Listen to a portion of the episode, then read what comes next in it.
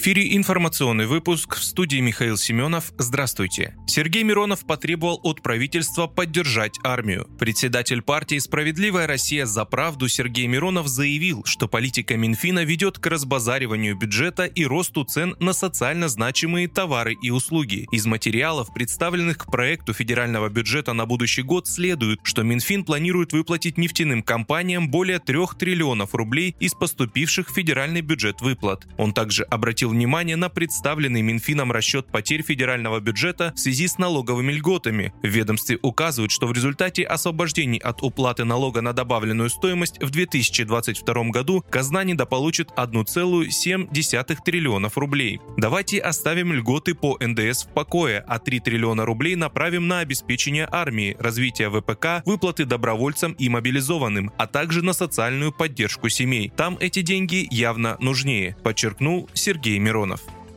ФСБ назвала организаторов взрыва на Крымском мосту. Бомбу для Крымского моста переправили из Одессы, после чего та миновала границы Болгарии, Армении, Грузии и попала на территорию России через Верхний Ларс, считают ФСБ. По данным ведомства, процесс контролировали в Киеве. Организаторами взрыва на Крымском мосту выступает Главное управление разведки Минобороны Украины. Его руководитель Кирилл Буданов, сотрудники и агентура заявили ФСБ. К такому выводу российское ведомство пришло совместно со Следственным комитетом. В настоящий момент в рамках уголовного дела задержаны пять граждан России, трое граждан Украины и Армении, участвовавшие в подготовке преступления, сказано в сообщении ФСБ. По данным следователей, бомбу замаскировали под рулоны строительной полиэтиленовой пленки в 22 пакетах общим весом 22 тонны. Груз отправили в начале августа из порта Одессы в болгарский город Русы, после чего перенаправили в Грузию, а затем в Армению, считает ведомстве. В переправке участвовали граждане Украины Михаил Цуркало, Денис Ковач, Роман Соломка и Грузии, Сандро Инасаридзе и Артур Терчанян, а также неназванный брокер по имени Леван. В конце сентября, начале октября в ереванском терминале Трансальянс груз растаможили по правилам ЕАЭС, добавили в ФСБ, после чего документацию изменили и отправителем стала армянская GU AR G Group, а получателем московская компания «Лидер».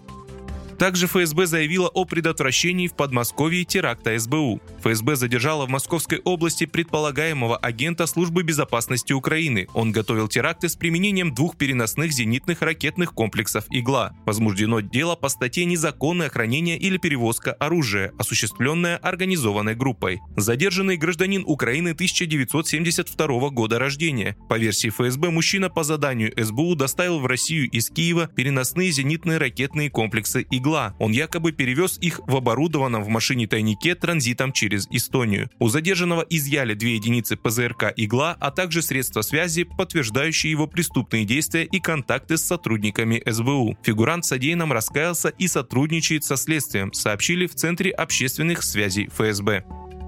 Польше произошла утечка на нефтепроводе «Дружба». Утечка на нефтепроводе «Дружба» предположительно произошла из-за случайного повреждения. Об этом 12 октября заявил агентство Reuters уполномоченный правительства Польши по вопросам стратегической энергетической инфраструктуры Матиуш Бергер. «Здесь мы можем говорить о случайном повреждении», сказал он, добавив, что нет никаких оснований полагать, что утечка стала результатом диверсии. Вице-президент компании «Транснефть» Сергей Андронов в свою очередь сообщил журналистам, что утечка произошла ближе ближе к границе с Германией. Он добавил, что пока неизвестно, сколько времени может занять устранение аварии. Вы слушали информационный выпуск. Оставайтесь на справедливом радио.